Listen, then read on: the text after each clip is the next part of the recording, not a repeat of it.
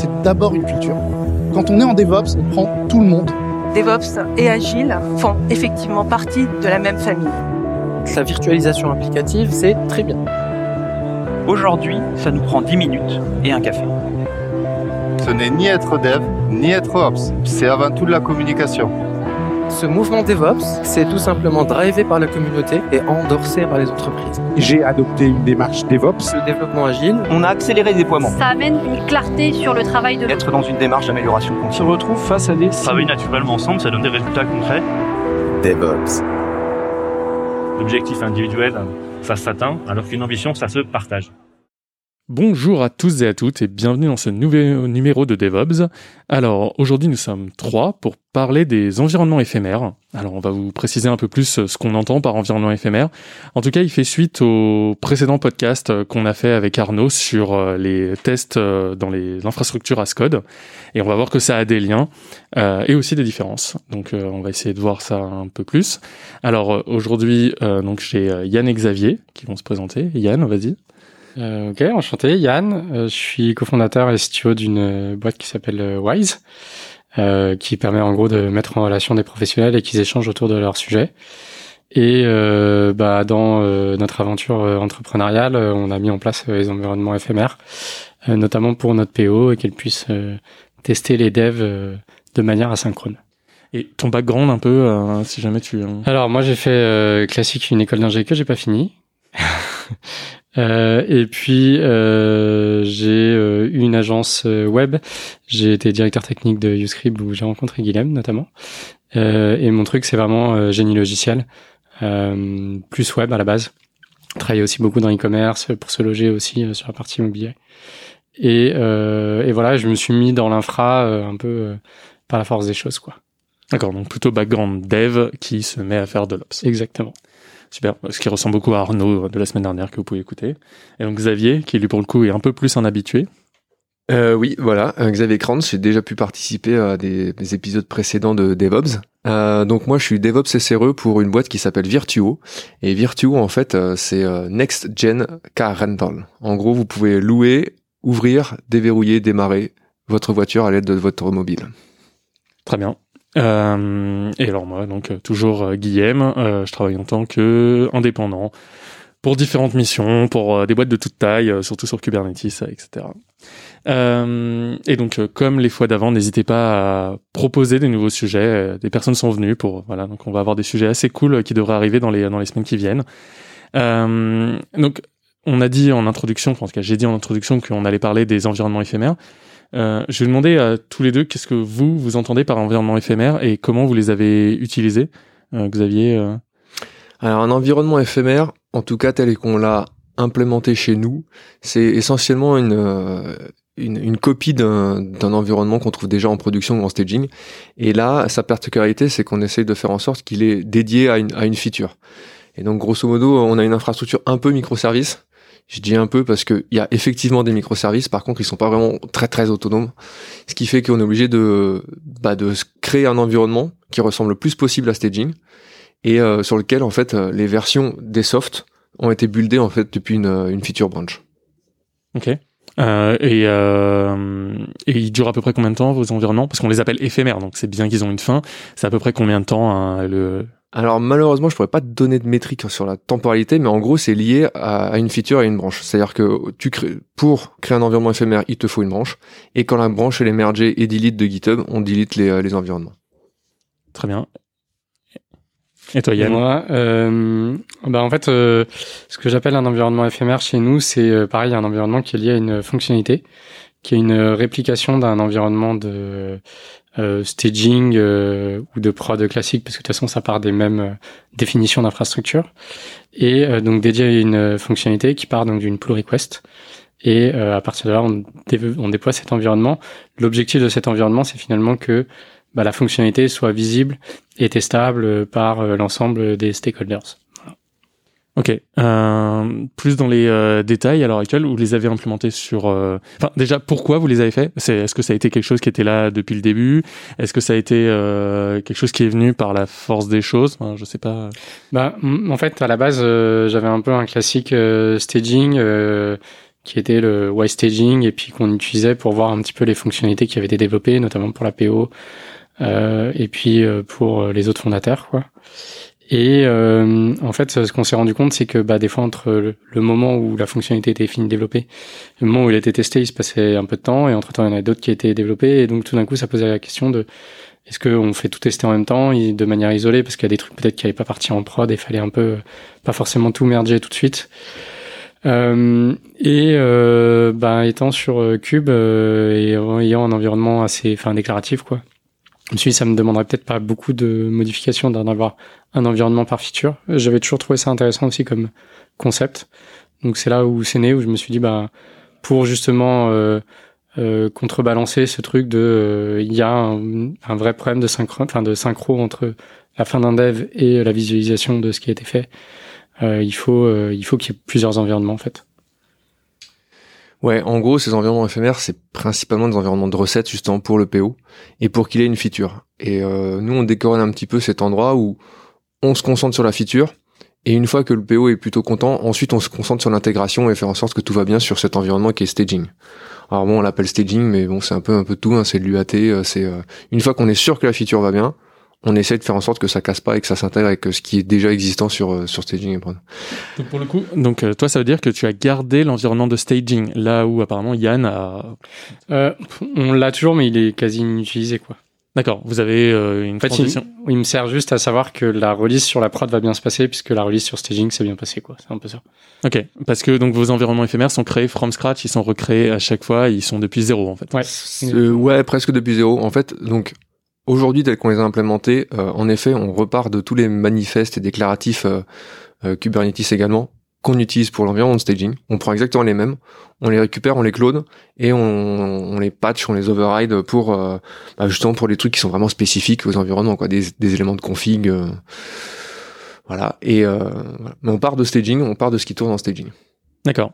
Euh, D'ailleurs, c'est assez drôle, bah, pas drôle parce que, enfin, on sait très bien, mais vous avez tous les deux parlé de Kubernetes. Est-ce que vous avez déjà mis ça en place avant Kubernetes ou est-ce que c'est vraiment ce, cette technologie, la façon d'être donc déclarative, qui a permis d'atteindre ce, d'atteindre ou de le faire plus facilement en tout cas? Alors moi, je, vais dire tout de suite, euh, quand je suis arrivé, il y avait déjà ce concept-là chez Virtuo. Mais euh, comment dire, Virtuo à l'époque, ça fonctionnait sur Heroku qui avait ce concept de, review apps pour des applications qui sont plutôt frontales quand, quand t'as pas de database, c'est un peu plus facile. Euh, mais bon, pour l'ensemble des microservices, ils en avaient besoin. Du coup, ils avaient monté quelque chose à partir d'une instance EC2 et d'un Docker Compose.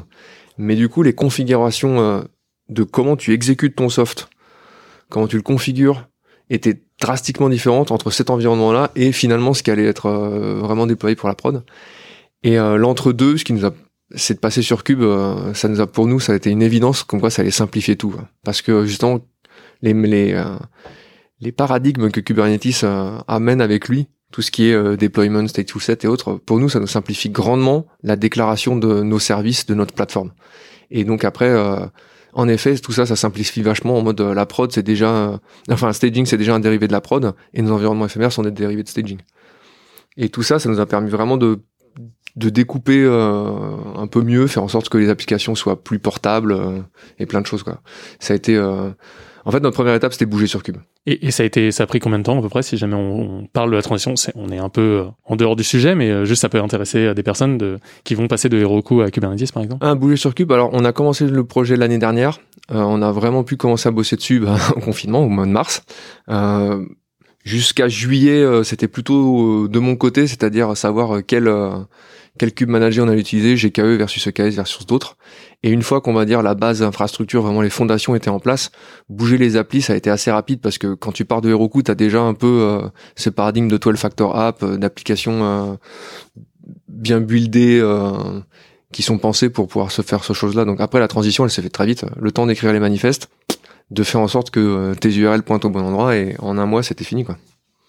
Et toi Yann, enfin ça a été une évidence parce que Kubernetes, on a un peu parlé en disant que tu aurais aimé peut-être avant faire ces. J'aurais aimé avant et c'est vrai que avant je me disais toujours ça va être une galère de dingue en fait. Euh, je pense que enfin si on reprend UseScript ça aurait été une galère de dingue, mais rien qu'aussi dans la définition de tous les services qu'il y avait.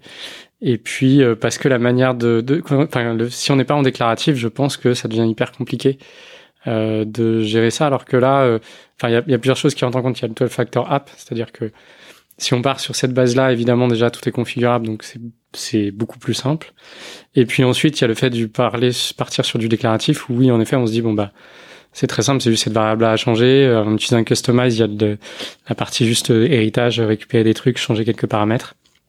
Euh, donc, euh, en fait, c'est en fait, quand j'ai voulu m'y mettre, je me suis dit, bah, j'ai tous les outils et, tout ce qu'il faut pour le faire et ça va être rapide, quoi. Alors qu'auparavant, je me disais toujours, ah ouais, ça va être une galère. c'était un peu le.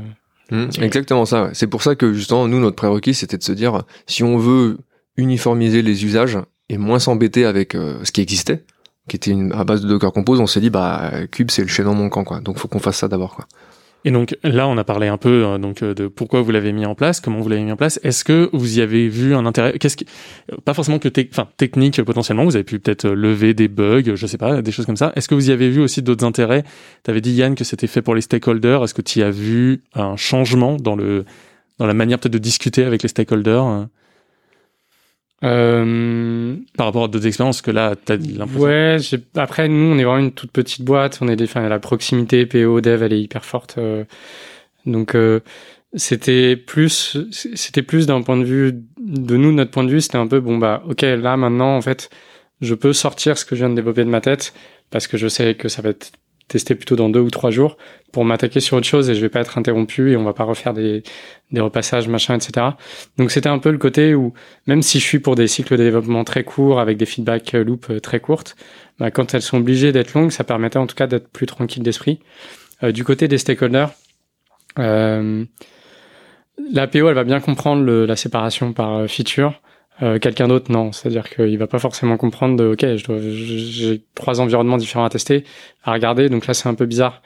Euh, donc vaut mieux quand même, enfin c'est vraiment plus à destination du PO pour le coup que euh, que d'autres stakeholders, mais s'il y a une feature qui les intéresse particulièrement, bah, ils peuvent comme ça la, la prévisualiser et puis un peu euh, participer quoi. Et ça, c'était une habitude ou pas? Parce que euh, de, de la PO, est-ce qu'elle avait déjà eu ça avant? Non. non. pas du tout. Ouais. D'accord. Parce que oui, enfin, je pense que tout le monde qui écoute sait que c'est pas quelque chose d'extrêmement courant d'avoir vraiment des environnements euh, éphémères à chaque fois. Euh, vous utilisez d'ailleurs quelle plateforme pour donner après ces environnements éphémères? Comment les stakeholders y accèdent? Ça va être quoi l'outil? Vous utilisez, euh, je sais que sur GitLab il y a les reviews URL justement. Euh, ça va être, euh, ou est-ce que vous utilisez autre chose? Enfin, Ça va être quoi technologiquement la façon dont après vous communiquez ça au, bah nous, on va dire que, euh, enfin, grosso modo, vu qu'on part des URL de prod, euh, la différence c'est qu'au lieu que tu aies à un moment donné un point prod, tu as un point le nom de ta feature ou euh, ou un ID Jira et grosso modo, bah après, nous c'est une appli, enfin, le client d'un point de vue logiciel, c'est une appli mobile. Donc après, les applis mobiles chez nous, elles sont développées pour qu'à un moment donné, tu dis je veux tester sur un environnement, tu entres un endpoint, un certain pattern d'URL, et après l'application elle se débrouille, et elle sait que pouf pouf, elle va chercher à tel endroit. D'accord, donc il y a forcément eu une partie développement, vous en tout cas de votre côté, sur la partie mobile, et donc un lien avec les équipes mobiles. Il y a une intégration, ouais, complètement. Ouais, nous comme c'est du web, c'était beaucoup plus simple, c'est une URL euh, qui reprend euh, le nom de la feature. Euh, après, la différence c'est que c'est nous devs qui allons balancer l'URL euh, à l'APO en disant tu veux tester ça, c'est là. Si on devait aller encore plus loin dans l'automatisation, je ferais un, un, message dans Slack qui dirait ah, boum, il y a ça que tu peux review. Et ben nous, à ce niveau-là, on a vu un truc qu'on a je sais pas, moi j'ai l'impression que c'est pas euh, très très mis en avant ou très très utilisé. C'est qu'en fait GitHub a une fonction de a une notion de deployment que tu peux attacher à ton repo et à ton projet. Et euh, justement ça c'était exploité par euh, Heroku. Mhm. Et on s'est dit ah bah tiens c'est pas bête parce que au final c'est une API elle fait rien, il y a aucune action, c'est juste de la metadata que tu rajoutes. Et nous, on s'est dit comment ça qu'on allait qu'on allait essayer d'exploiter cette API parce qu'on utilise GitHub.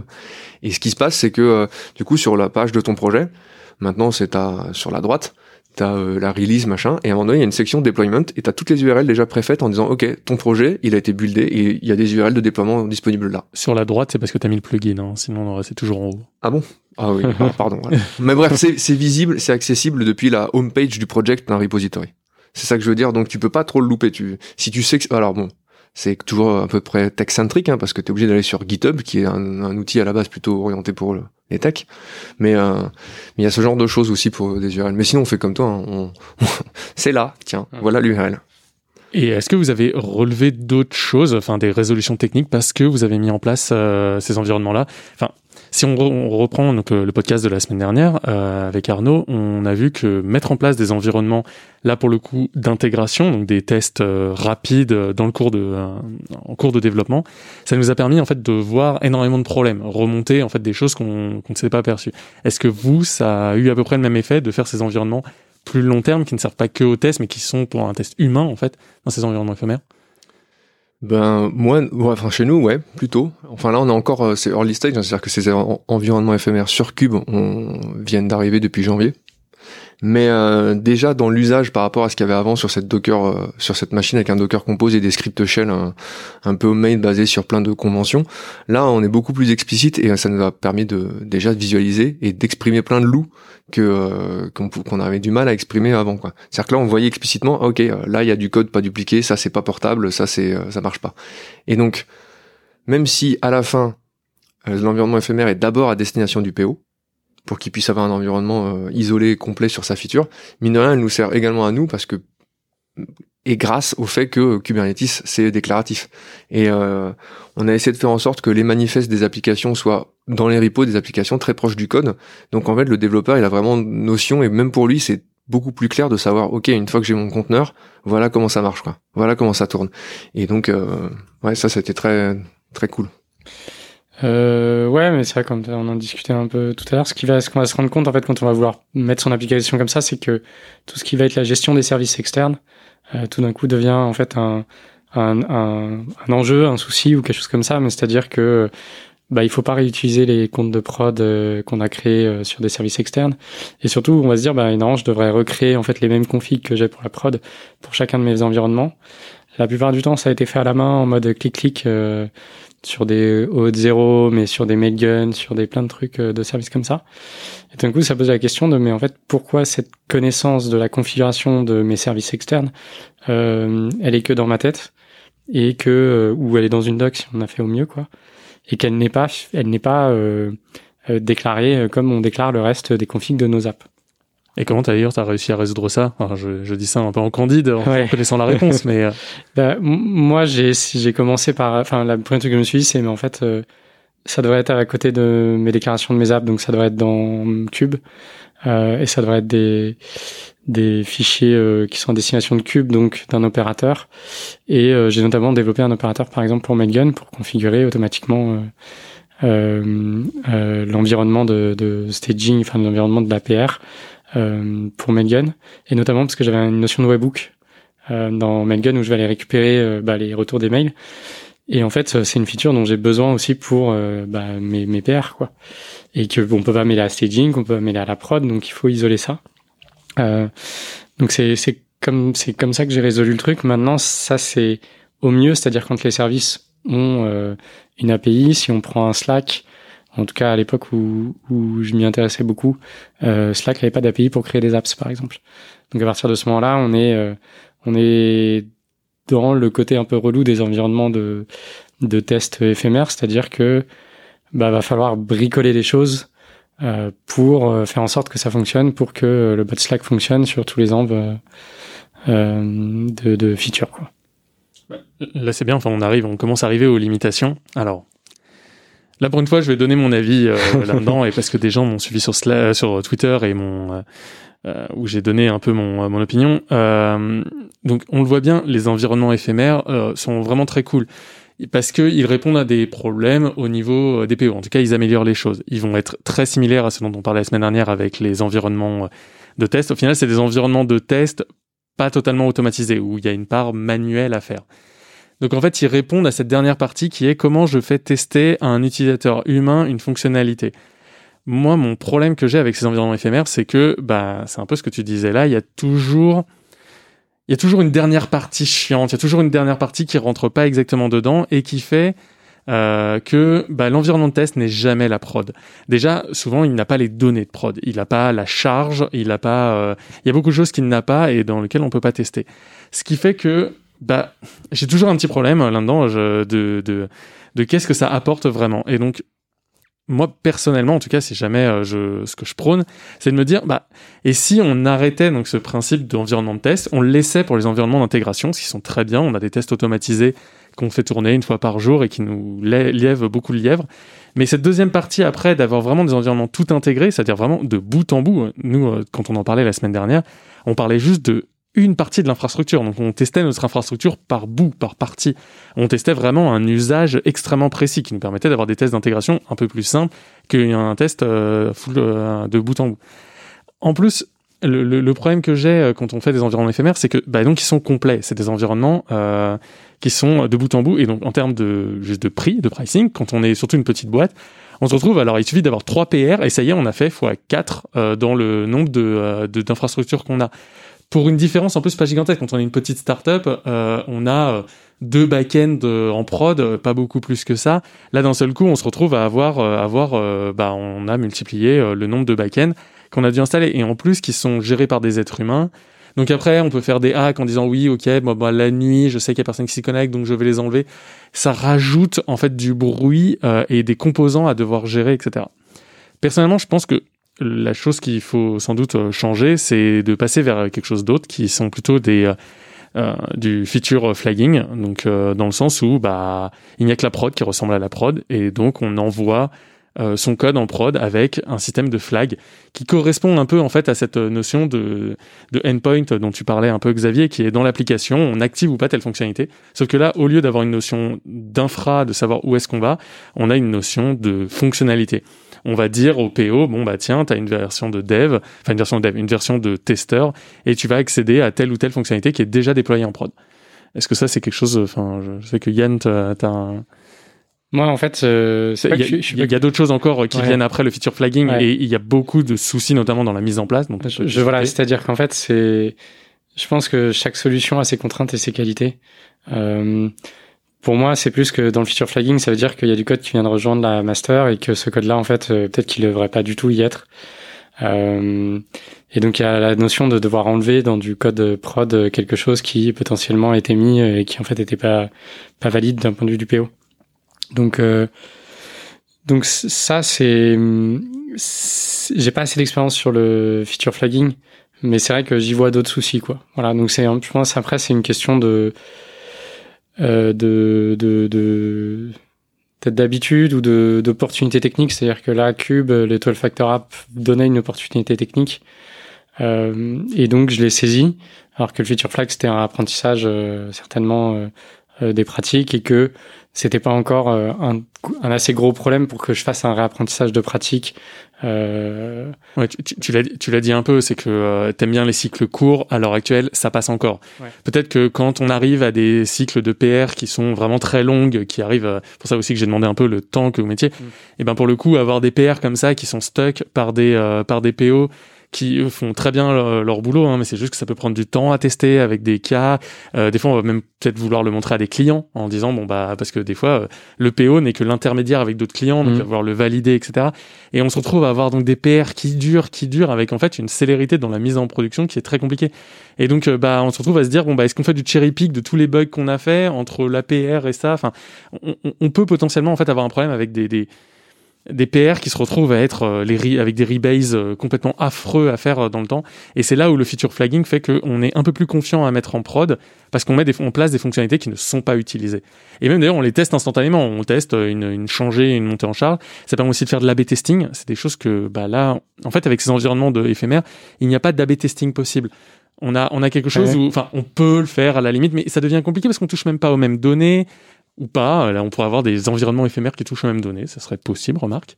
Et, on a, ce petit problème-là là-dedans. Et, et le feature flagging, en plus, maintenant, on commence à avoir des outils. Alors, il y a beaucoup de détracteurs, mais on commence à avoir des outils comme Istio ou, euh, enfin, tous les outils de service mesh. Flagger, Unleash. Voilà, qui, qui, peuvent permettre de manipuler euh, le feature flagging et de se dire, non, mais je ne déploie. En fait, on se retrouve à avoir quasiment un environnement éphémère, mais sur une partie de notre application. En fait, sur, pour ce microservice-là, pour ce service-là, en règle générale, on déploie bah, un environnement éphémère de tel PR. Et euh, si jamais je mets le header Toto PR euh, Jira 36, et ben je me retrouve à utiliser les composants de Toto Jira 36.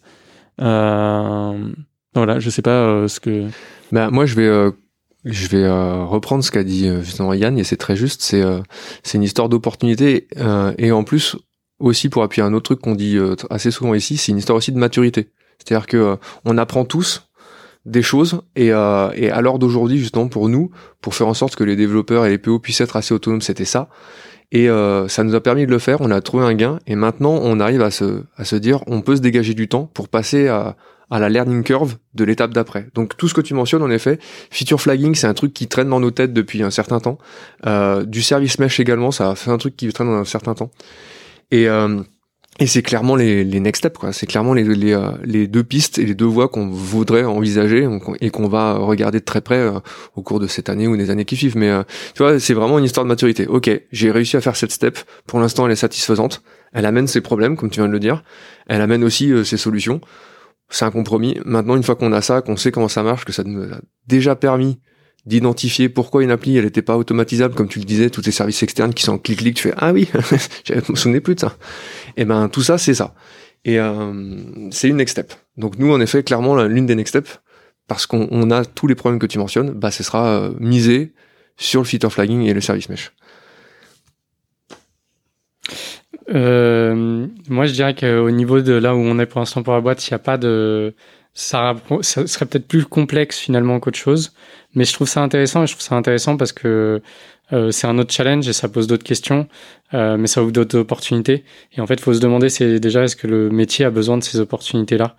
Euh, Pour l'instant, nous, on n'en a pas forcément besoin, mais j'imagine que, par rapport aux expériences précédentes que j'ai eues, que évidemment c'était nécessaire euh, de d'avoir de l'A-B testing, que du feature flagging aurait pu être intéressant.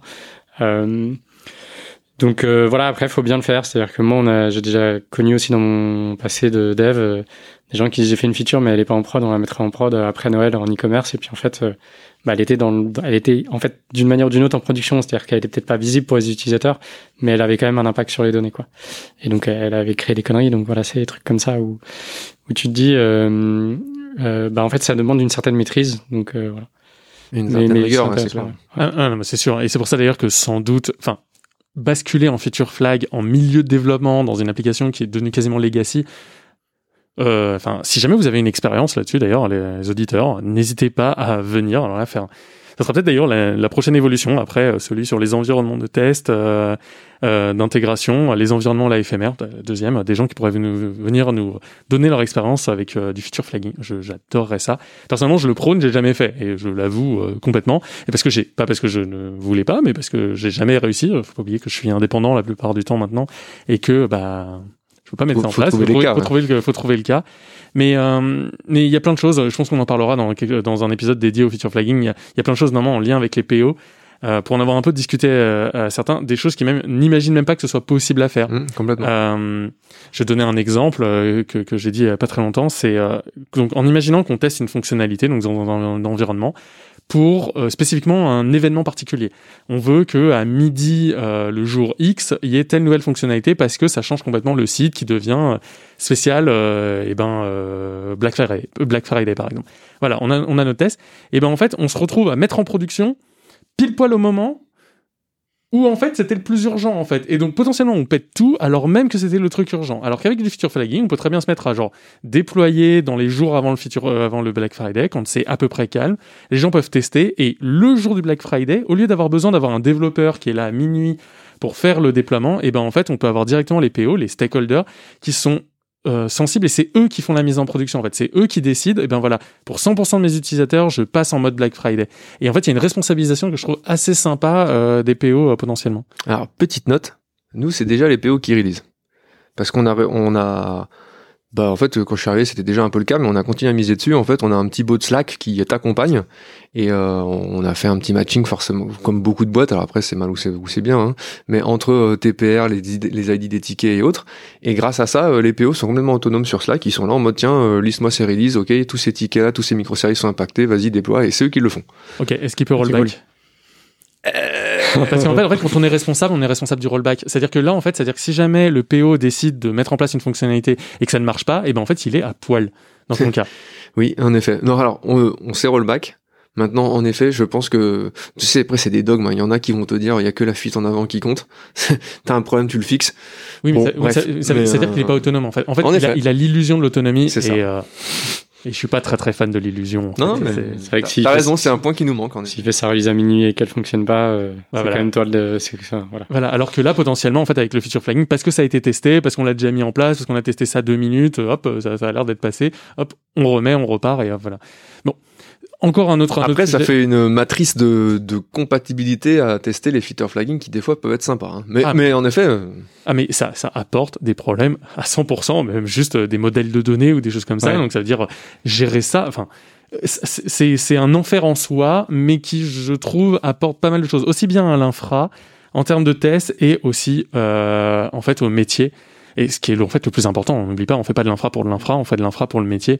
Et donc, voilà, c'est c'est ce que Yann a dit, euh, je, te, je te cite, mais c'est, voilà, pour l'instant, votre métier, on n'a pas besoin. Cool. C'est vraiment, euh, c'est ça. et il y a une, une sorte de, de charge et d'échelle et de taille. Euh, voilà, si jamais demain euh, euh, mettre en place une nouvelle fonctionnalité euh, divise par deux les perfs, mais parce que c'est sur un environnement de test où il y a deux PO qui s'y connectent dans l'année, euh, vous n'avez pas vu ces problèmes de perf, bah potentiellement il y a un problème. Donc en fait, même les problèmes de perf sont pas gérés par ces environnements de test. Là où, quand on fait de la B-testing, on peut potentiellement voir ces choses-là si on a le bon outillage, etc. euh, dont les outils euh, dont tu as parlé euh, tout à l'heure, Xavier. Je sais je sais pas si vous avez quelque chose d'autre à rajouter dessus, quelque chose qui, dont on n'a pas parlé, quelque chose qui vous est arrivé, que, qui, qui, euh, quelque chose de particulier, euh, une expérience, une, euh, une. Bah, quand tu parlais de charge aussi, il y a, ça c'est un, un topic à sa part entière. hein. ça s'appelle qu'est-ce que tu fais des tests de montée en charge ou pas? Est-ce qu'on en a Nous, je crois pas qu'on en ait, mais c'est aussi un topic qu'on voudrait aborder euh, cette année. Et pour le coup, le, pour l'instant, l'idée, euh, initiale, c'est de se dire qu'on testerait sur cette fameuse environnement de staging. Une fois que la feature est compliant, on intègre, et une fois que c'est intégré sur staging, on teste en charge. À voir. Mais c'est vrai que c'est des, des sujets intéressants. Il y en a qui font ça systématiquement. Il y en a, ça reste un doux rêve. Ça dépend. Ouais, non, moi je pense pas spécialement de, de trucs à raconter. Ce qui me, voilà, le truc qui m'a un peu choqué quand j'ai fait le truc, c'est que je me suis rendu compte ouais, que certains services qu'on utilise n'ont pas d'API pour créer et configurer euh, ces services-là, alors que c'est des services externes. Et je crois que c'est c'est en fait assez délirant que bah, que ce soit encore le cas et que et que on ait encore des services externes dont la config est dans notre tête et c'est tout quoi. Et c'est sans doute peut-être la preuve que peu de gens en fait font ces environnements-là euh, là-dessus. C'est c'est c'est la preuve qu'il n'y a pas tant d'attente que ça. Et donc c'est peut-être aussi le but de ce podcast-là de Ouais. d'attiser d'attiser votre votre envie. Si, si, je peux te citer un prestataire ou moi qui m'a fait un peu, qui me, je vais pas donner son nom, mais juste le cas d'usage. Voilà, il a, il y en a, on en a, on en a utilisé un. Finalement, euh, on- il y en a qui ont testé juste euh, sur ce qu'il était capable de produire un deuxième. On a dit, oh super, c'est celui-là qu'on veut, vas-y, on y va. Et on lui a donné tout ce qu'il lui faut, euh, de notre point de vue, comme des accès à des buckets et autres, pour avoir un environnement. Et puis il nous a dit, ouais, pas de problème, l'environnement sera prêt dans deux semaines. Et? Comment ça? C'est-à-dire que tu vas faire la requête dans deux semaines? Non, non, euh, ils sont déjà en train de le, de le construire. Ah, d'accord. Avec complètement la célérité de déploiement, elle est enfin, elle est pas du tout la même en fonction en fonction des prestataires. Et c'est vrai que c'est quelque chose qui commence à arriver. Et, et je pense que si jamais euh, des parties de l'écosystème s'y mettent, euh, ce qui fait que d'autres prestataires vont en avoir besoin, enfin des prestataires vont le faire, qui font que ça va donner des envies à d'autres, etc. Enfin, il y a vraiment une pollinisation en fait de l'écosystème qui viendra sans doute, euh, voilà, avec avec des sociétés comme les vôtres qui les font, qui créent des opérateurs. Ton opérateur Yann, il est sur euh, GitHub. Si jamais vous voulez l'utiliser, voilà que. que- Il est référencé, ouais. Est sur mon GitHub, il est référencé aussi dans les référencements d'opérateurs qui se trouvent sur Internet. Ouais, euh, Awesome Operator, etc. voilà, exactement. choses comme ça. Hub opérateur IO. Donc euh, voilà, n'hésitez pas, n'hésitez pas. Je pense qu'on en on fera un jour quelque chose voilà sur les opérateurs. Ça fait longtemps. Je crois même qu'on a peut-être déjà fait, mais euh, Je sais pas. En tout cas, juste comme ça pour citer, il y a aussi un meet-up euh, sur la scène parisienne qui s'appelle SRE Paris. Et il y en a eu le dernier, c'était jeudi dernier, et il y a justement quelqu'un qui a fait un gros retour d'expérience sur les opérateurs. Et en gros, son motto à la fin, c'était c'est tellement bien et c'est tellement facile qu'il n'y a pas de raison que vous en fassiez pas. Ah, et je précise, c'est la première fois que je connais en Go, donc c'est pour dire à quel point c'est simple et facile. ouais, c'est pas le plus simple potentiellement. Enfin, il aurait pu avoir plus simple, mais en tout cas, ça marche et c'est euh, plutôt pas mal. Ouais. Bah Et c'est puissant. Bah, merci beaucoup à tous les deux euh, d'avoir fait ce retour. merci à c'est bien, ça vient en, en, en, con- Complément. en complément voilà, de la semaine dernière et encore d'autres, on peut espérer. Euh, C'était notre premier, euh, un podcast avec des masques, donc euh, désolé pour le son s'il y a quelque chose d'un peu étouffé. Voilà, de toute façon, vous devez avoir l'habitude. Maintenant, vous savez. Voilà, on, a des, on a des masques en ce moment. Euh, donc voilà, n'hésitez pas à repartager, à venir nous envoyer, enfin, envoyez-nous un message si vous voulez participer, si vous avez un, un sujet. Euh, on est vraiment super ouvert et euh, ça serait avec plaisir. On les fait aussi, bien sûr, en remote à l'heure actuelle. On n'est pas forcément obligé d'être d'être en physique. Là, c'était juste l'occasion euh, de le faire. Mais euh, mais voilà. Bah, merci à. Est-ce que tu veux mentionner mentionner que euh, il y a une communauté Discord? Exactement, il y a un Discord, j'oublie des fois de le dire. Donc rejoignez le Discord. On fait les enregistrements en ligne sont faits dessus en direct, donc euh, même vous pouvez participer en, en posant des questions. Là, celui-ci est fait offline à l'ancienne. Euh, mais voilà, euh, bah, merci à tous euh, d'avoir écouté et puis euh, bonne journée. À la prochaine. Ouais, merci beaucoup.